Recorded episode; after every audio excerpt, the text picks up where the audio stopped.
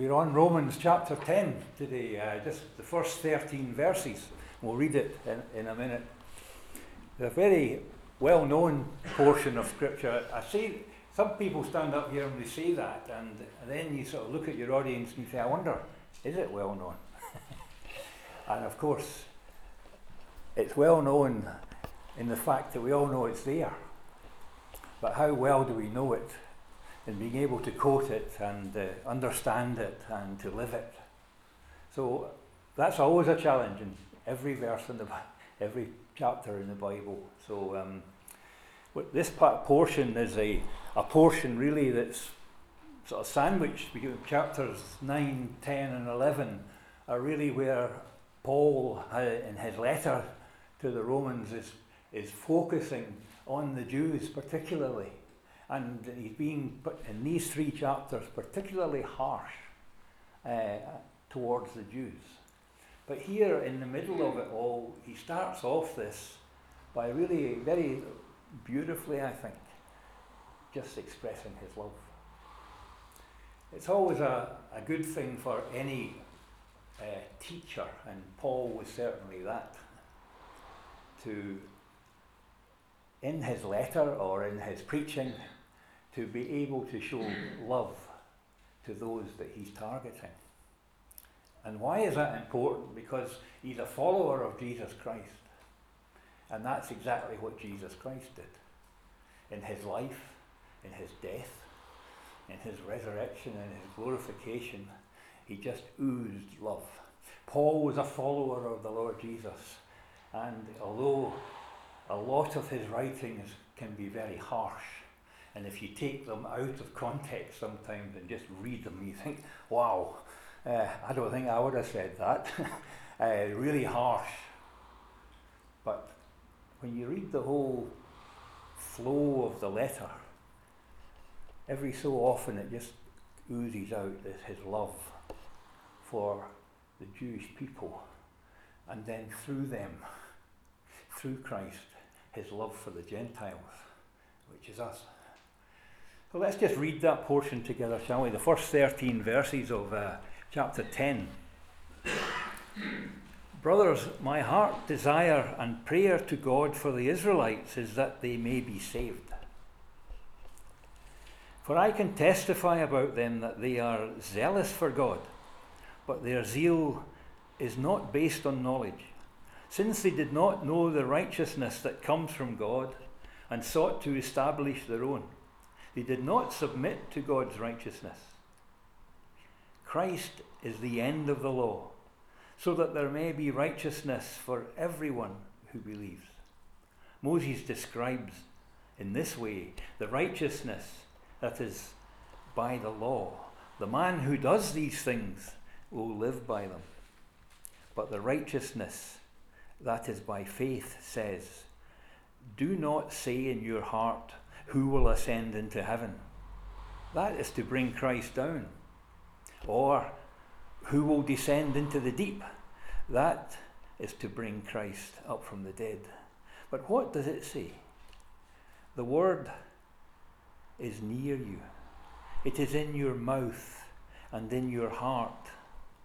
That is the word of faith we are proclaiming that if you confess with your mouth Jesus as Lord and believe in your heart that God raised him from the dead, you will be saved. For it is with your heart that you believe and are justified, and it is with your mouth that you confess and are saved. As the scripture says, anyone who trusts in him will never be put to shame. For there is no difference between Jew and Gentile. The same Lord is Lord of all, and richly blesses all who call on him. For everyone who calls on the name of the Lord shall be saved. I always remember we used to sing that verse when I was a kid at Sunday school. Uh, Romans 10 and 9. It's a favourite verse of mine. Confessing Christ as Lord, we are saved by grace divine. It's one of these things that you just, uh, as a child, uh, I seem to get pumped into your mind and your, your heart. It's a difficult verse, though. There's a simplicity about the verse, and it's like a lot of things in scriptures. There's a lot of things that seem very simple, but the depth of the Word of God is so deep. And you can go as deep as you can. That's why there's some people with very little knowledge, very little understanding can accept Christ as their Saviour. You don't have to have a level of knowledge or intelligence in order to accept Christ. And Paul was somebody, I think uh, David was saying last week, an incredibly intelligent man, highly esteemed, steeped in the scriptures, had knew the law of God or the law of Moses. Uh, he could probably have quoted it without reading it. He was so engrossed in it. But he didn't know Christ until that day when he was going to Damascus and the Lord called out to him, Why are you persecuting me? That changed Paul's life, and uh, in a very simple way, uh, the question, Why are you persecuting me? That's a challenge, of course, that we all have is that uh, you are either for Christ or you're against him. What Paul was challenging the Jews here was that he saw in them a devoutness, a zeal that he loved, he could associate with, and he had been part of. Because the Jewish religion, or the religious Jews, they, that kept the law of Moses, had to be zealous people. Because it was extremely difficult to keep the law of Moses. To be able to live your life and be totally adherent to everything in the law of Moses was a challenge. And it was only devout Jews that managed it to any degree. But I say that to any degree, none of them ever did it. It's impossible to keep the law, and that's why when we, we were reading there, it says that at the end of the law, was Jesus Christ. A very simple way of putting it is, you know, that why was the law given? What was the purpose of the law? The, the law showed the righteousness of God. It showed the purity of God, the holiness of God. And God's challenge to them was keep it, and you'll have life eternal. But the challenge was, of course, to try and point out you can't keep it. And so the purpose of it all was so that the people, that the Jews, would cry out and be able to say, How can we find the righteousness of God? How can we get that holiness that God demands of us in order that we can be acceptable to Him? How do we do that? And the law all spoke of Christ. And it was blind, the Jews were blinded by it. And they were thinking that they, they could get credit from, by, from God by being more righteous than the man next to them or the, or the woman next to them. And they strove harder and harder to keep things like the Sabbath, where, if you remember, they challenged the Lord Jesus that his disciples were picking the ears of the corn up and they were doing it on the Sabbath. That, my goodness, how terrible. Does the law not teach you that you shouldn't do that? Their interpretation, they were zealots. They were zealous for the things of God. And Paul saw that as a positive because they knew God and they desired to please God. But they were so off track. They were not seeing the whole, the, the main theme of the law, the main purposes of the law was that mankind is incapable of finding God without Jesus Christ. And that's it in a nutshell. And if you look back on the Old Testament, as Paul was quoting them in Deuteronomy and Numbers uh, and Isaiah, he was quoting the Old Testament And there was a blindness with the Jews that they could not see Christ.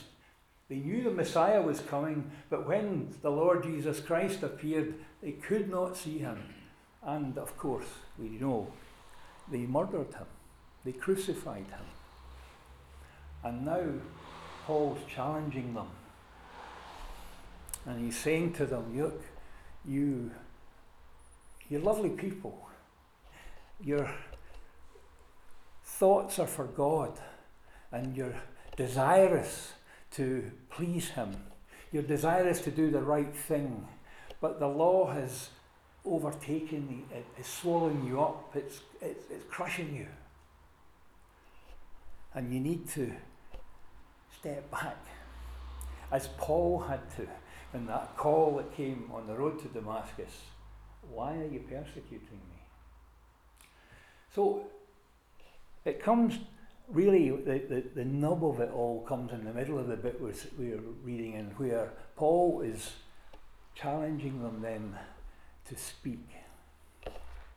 In the Romans 10 and 9, that, the, the, the favourite verse of mine, that if you will confess with your mouth, was the first, confess with your mouth Jesus Christ as Lord.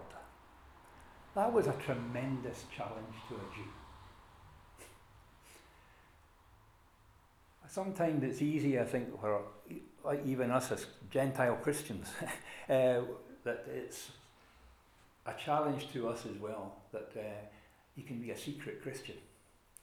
And we can just quietly say, yes, I, I do believe it, but I'm not going to shout about it because uh, I'll get mocked or I'll be ridiculed. And um, I don't really want to draw attention to the fact that I'm a bit maybe different from the people I'm working with or even my family who would uh, have a go at me. And so there's a challenge for us to say, well, stand up for the man that you love. Stand up for the man that died for you. To a Jew, it was, oh, I'd say, ten times harder. Because they were guilty of being the people who had crucified Christ, they had rejected him. And to be able to stand up and use the word kurios in Greek, Lord, then that was elevating the person of Jesus. This Jesus of Nazareth was going to be exalted to the position like Caesar, like uh, somebody that the, the Jews would look up to and call Lord and subject themselves to and follow and listen to. And to put Jesus into that category was a real challenge for a Jew. So Paul was saying to them that was if confess him with your mouth he'd quoted beforehand that when, where was the law? When God had given the law, it was on a tablet of stone. but really, what God had told the, the children of Israel was, in fact, the law is in your mouth. It's ne- he's near you. It's in your mouth. It's in your heart. And that was obviously, as we can look back on it now, is pointing to Christ. Because how could you get a big tablet of stone in your mouth or in your heart or having it always near you?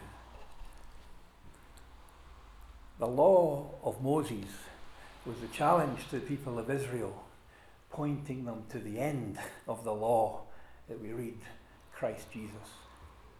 And so when Christ Jesus came and revealed himself to the Jews, they thought they rejected him. So they were challenged to speak, to have the law in their mouth.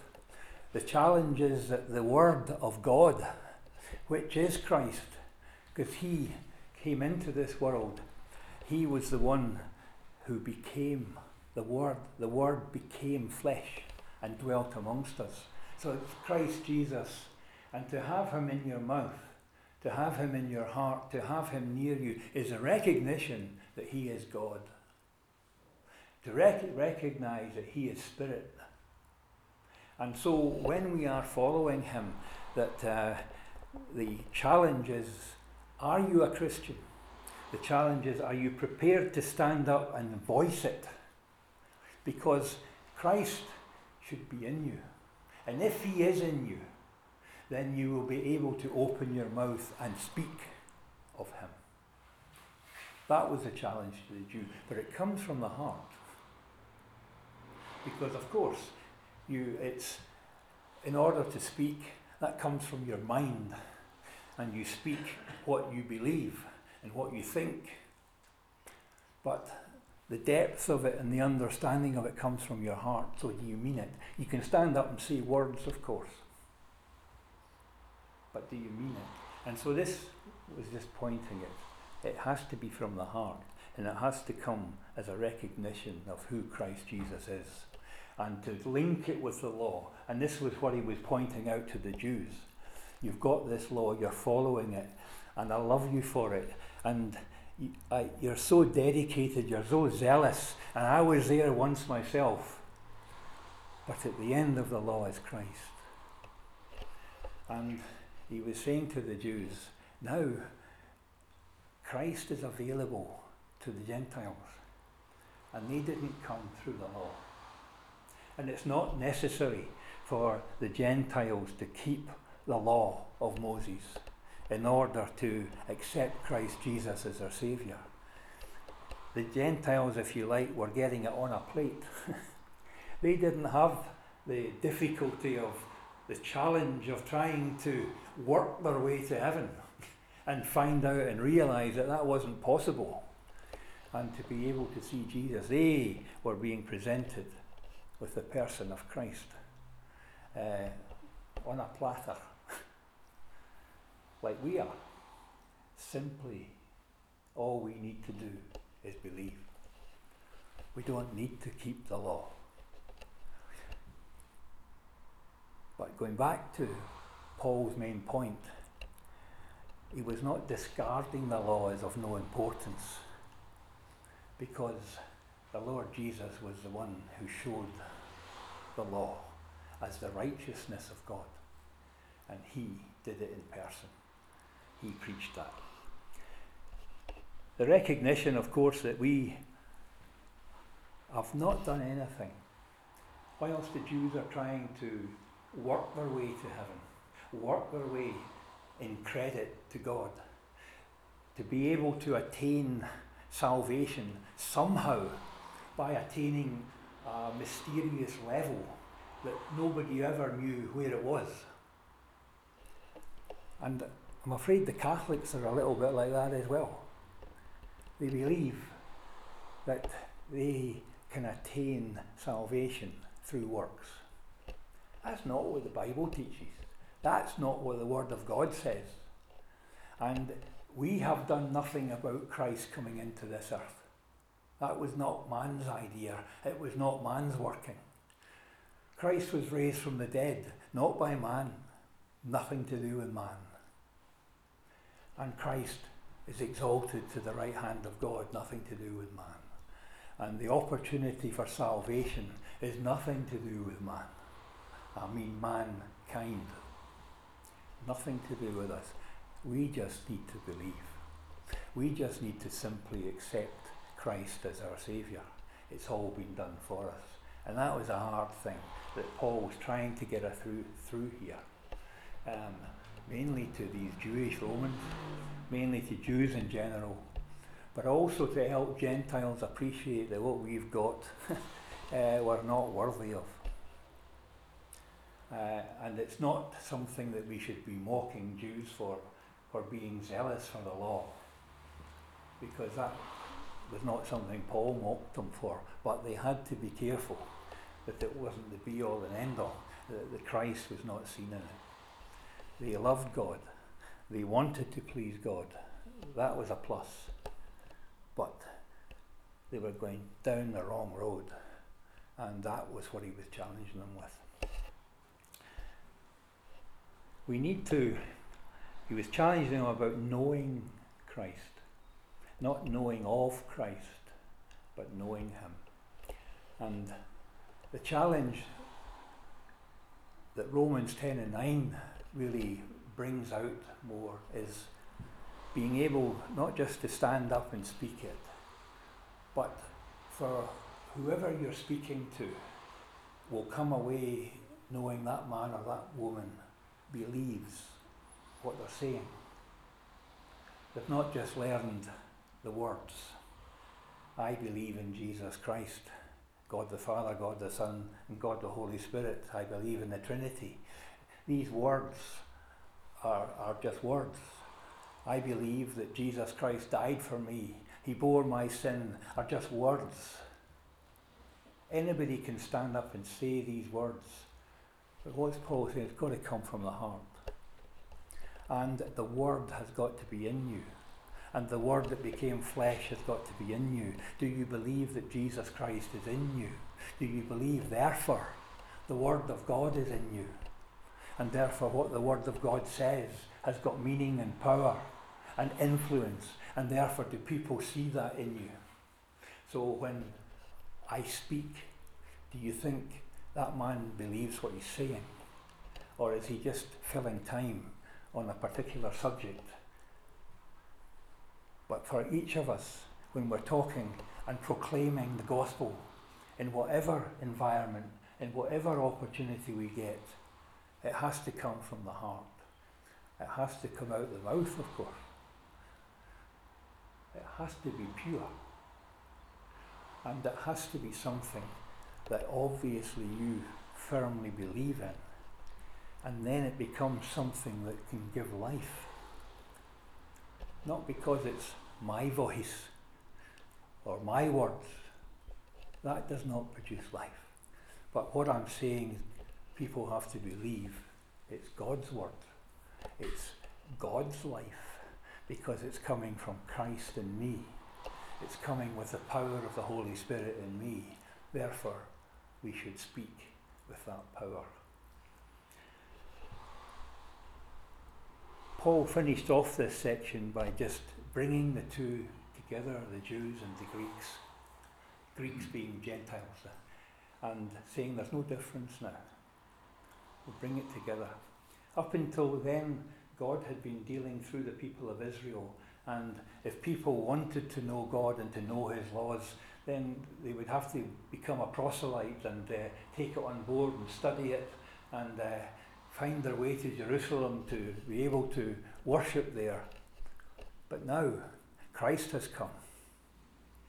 He's the end of the law. And now, Jew and Greek are together, Jew and Gentile are together. And Christ is available to all on the same level. And therefore, let's rejoice together. And although Paul has been critical of the Jews and their zealous and their misdirected zeal, he's saying, Come together. Don't keep out the Gentiles. They're not a subservient race. They're not people that you should uh, neglect because Christ died for Jew and Gentile. And together we are waiting for the coming again of the Lord Jesus Christ. And he's coming for Jew and Gentile who have put their trust in Jesus, who have proclaimed with their mouth Jesus Christ as Lord, who have put him up there where he belongs, who we focus our attention on. We love him because he died for us. He is our Lord. And the name Lord Jesus Christ just brings in the, the whole picture of who he is. He's Jesus, he's a man, he was given an earthly name, he was born of woman, he is the Son of Man. He's Christ, he's the Messiah. He came from God, and uh, he is the Son of God, and he's Lord, because that's where I put him in my life. So when we're talking about him, he's not just Jesus to me, he's not just a man. He's not just Jesus Christ, a man and God. He is Lord Jesus Christ because I've taken him and have him in my heart and he's in my mind. And now all of us should do that and focus on the lordship of Christ and putting him, exalting him, the place of honour in our life that He's, he's our everything. And this is what Paul was pointing us to here. Shall we pray?